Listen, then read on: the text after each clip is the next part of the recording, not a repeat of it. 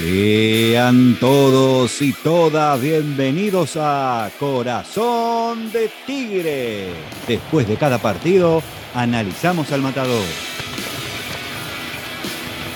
Tigre volvió a jugar mal. Esta vuelta mostró falencias en todas las líneas y nos hicieron tres goles. A no desesperar, ¿eh? Las chances siguen intactas. Ahora con todo frente a Boca. Mi nombre es Germán K no estoy solo, por suerte no estoy solo, me acompaña también Diego Cabral da Fonseca. ¿Cómo estás, Diego? Muy buenas noches, Germán. Algo desilusionado en esta oportunidad, como bien eh, comentabas vos, Tigre no jugó bien. Tenemos la chance de nuestra parte el próximo fin de semana de lograr la clasificación ante Boca, pero tenemos una previa. Si Huracán no le gana Central, Tigre automáticamente quedará clasificado para la fase final. Y como siempre te decimos, seguimos en nuestras redes sociales, Instagram, Twitter, Facebook y suscríbete a nuestro canal de YouTube.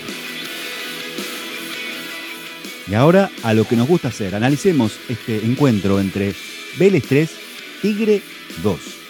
Me parece que eh, el sentimiento que dominó a todos los hinchas de Tigre en este último fin de semana, o que invadió eh, en este último fin de semana, fueron la desilusión, el desencanto, la frustración y la bronca. Tigre tenía una oportunidad de clasificar, de asegurarse un lugar en los cuartos de final de la Copa de la Liga Profesional de Fútbol con un triunfo ante Vélez, un equipo que eh, ya estaba eliminado, que no peleaba por nada, y Tigre venía, digamos, en una situación comparado al equipo de Liniers, si bien en los últimos partidos venía algo cabizbajo, decir, bueno, tenemos una oportunidad que depende de nosotros eh, lograr el objetivo y no se logró. Pero el tema es que hubo varias caras de este equipo en lo que fue el partido en Vélez. Los primeros 15 o 20 minutos, Tigre pareció ser ese equipo que estábamos esperando, con juego ofensivo, con una presión en los primeros metros de salida del conjunto de Liniers, inclusive llegando al gol con Obando, que era la primera vez que jugaba como titular, que convierte su primer gol en Tigre, con Colidio también jugando en ataque y con Proti. En este caso, y notable fue la ausencia de Pablo Magnín. Tigre jugó sin nueve, por más que me digas que Colidio ocupó ese lugar, me parece que o por lo menos a lo largo de lo que demostró en su participación en Tigre, nunca apareció como nueve. Eh, me parece que siempre fue un jugador obviamente ofensivo, pero siempre explotado por las bandas. Eh, en algún caso rotando con Proti o más que eh, en la mayoría, mejor dicho, de los partidos, jugando por la banda izquierda. Y además eso que siempre decimos de Magnin, ¿no? De la ausencia de Magnin, el alivio que le debe dar al defensor rival, decir, no está este tipo más allá que, fue goleador del ascenso eh, y, le está costando en este momento, el arco no se le abre fácilmente, pero no deja de ser un jugador, para mí, un jugador molesto, que está, que por más que no esté en contacto con la pelota, es un tipo que permanentemente molesta en la defensa rival. Sí, lógicamente, genera una preocupación. E, es un, jugador que en los últimos partidos quizás se lo vio algo apagado, raro en él, pero eh, en las poquitas chances que tuvo, en el poco contacto que tuvo con la pelota, no, no supo sacar provecho, no pudo definir bien y eso genera preocupación en todos los hinchas de Tigre. Ahora, si vos lo sacás a Magnin, me parece, me meto en, el terreno del trabajo del entrenador, el reemplazante natural y, y, lo que se vino dando a lo largo de todos estos partidos siempre fue RTI. Hoy no lo tenés a RTI y eh, me parece que no daba la situación como sacar a Magnin. Justamente, y uno de los puntos por lo que vos decís, o sea, le sacás un peso de encima a los defensores. Cuando no es lo mismo jugar contra un equipo que, contra, que tiene a su goleador, por más que no esté pasando un buen momento, que jugar a un equipo que tenés tres tipos que van a rotar quizás permanentemente, que se van a mover, que te pueden generar alguna complicación, pero no es no tienen las credenciales de tu goleador que vos tenés sentado en el banco. Hasta los 15, 18, 20 minutos de primer tiempo, Tigre fue una cosa. El empate de Vélez hizo que el equipo se desmorone por completo. Y la diferencia, me parece, en lo que fue este partido, radica en ese punto. En, los, en el periodo que Tigre juega bien, que Tigre ataca y genera situaciones, solo pudo convertir una vez. En tanto Vélez, después de llegar al empate, levanta, cambia anímicamente y en las situaciones que tuvo siempre o casi siempre por suerte en este caso, casi siempre llegó al gol. Y ahí marcó una diferencia. El 3 a 1 fue terrible para Tigre.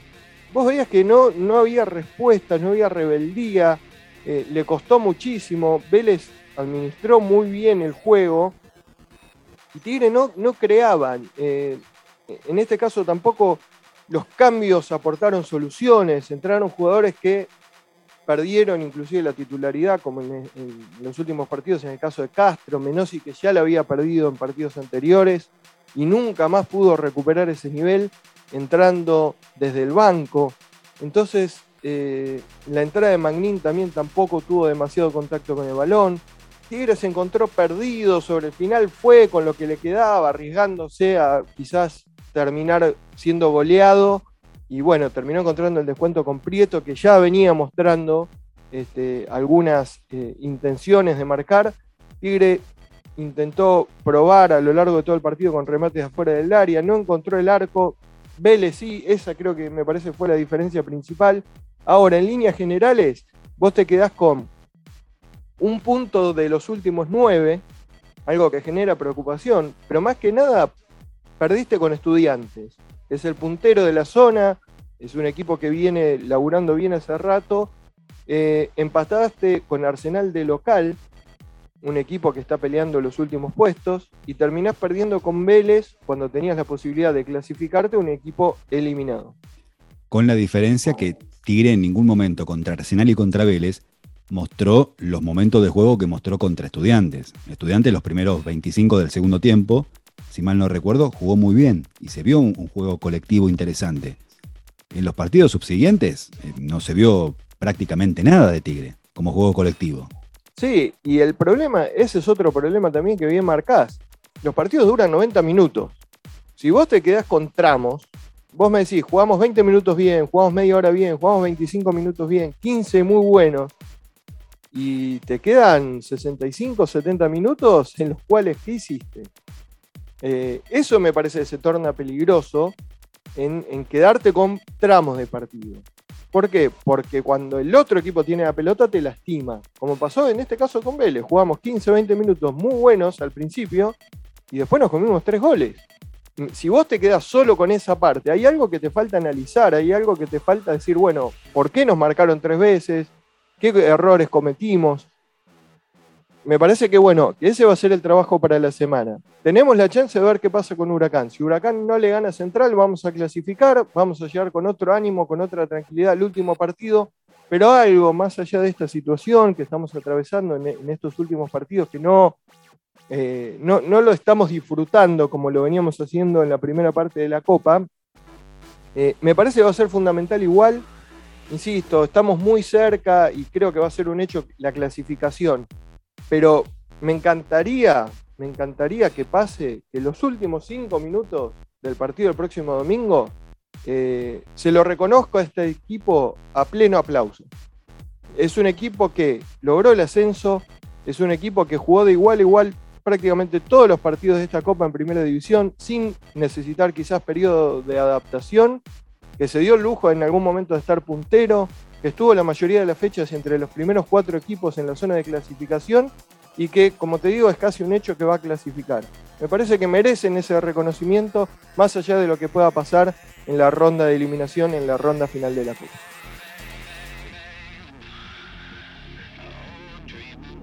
Y ahora vamos con el podio de Corazón de Tigre, los que son los tres mejores del partido.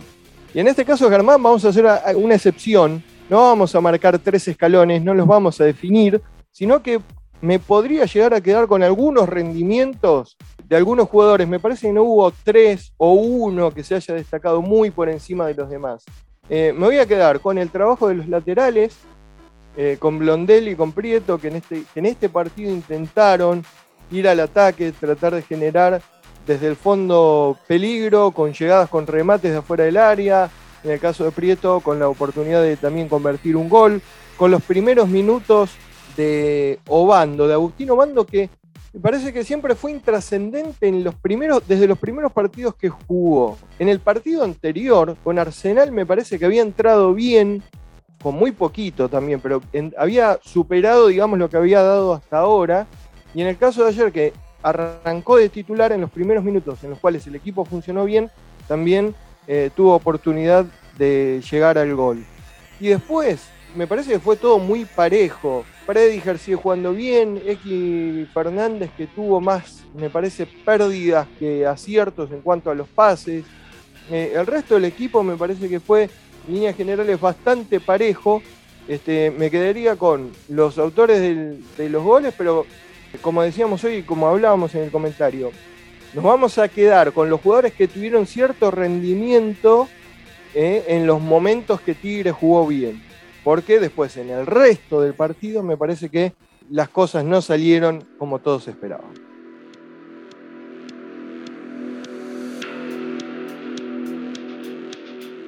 Y así cerramos otro corazón de tigre con este análisis. Volvemos a jugar contra Boca, nada más y nada menos en cancha de victoria. La cancha va a estallar el próximo domingo, un partido, así juegue con suplentes, para mí, difícil.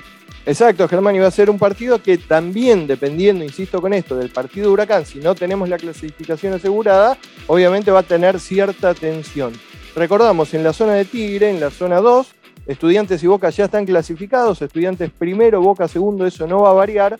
Sí queda definir qué va a pasar con Tigre y Aldo y también tenemos que sumar formando un trío a Huracán. Todo, insisto, dependerá del partido que jugará contra Rosario Central. Si no, quedará en manos de Tigre y Aldo Civi ver quién se queda con el tercer puesto. Rivales, ya también los tenemos asegurados. De terminar terceros, jugaremos seguramente con eh, River y de terminar cuartos tendremos que enfrentar a Racing. Veremos también porque hay que esperar, todo indicaría que van a terminar en esa posición Racing y River, pero puede llegar a variar en la última fecha y también eso puede alterar los cruces de la fase final. Tenemos que decir que, eh, bueno, vamos a esperar los horarios de este partido, los estaremos informando en la semana y también en cuanto a la reserva, fue otra caída para el equipo de Chimi Blengio. Tigre perdió 4 a 2 con Vélez. Se complicó, en este caso, la situación del equipo de reserva, que ahora quedó en el sexto lugar. Recordamos que, al igual que el campeonato de primera, clasifican los primeros cuatro. Veremos qué pasa también, obviamente, en la última fecha. el matador va a enfrentar en la división reserva a Boca. Veremos qué pasa entonces, estaremos atentos al partido de Huracán y si no tendremos que esperar al próximo domingo en el mano a mano con Boca. Y sabemos lo que pasó eh, la última vez que nos enfrentamos. Diego, nos vamos, será hasta la semana que viene. Un abrazo para todos. Adiós.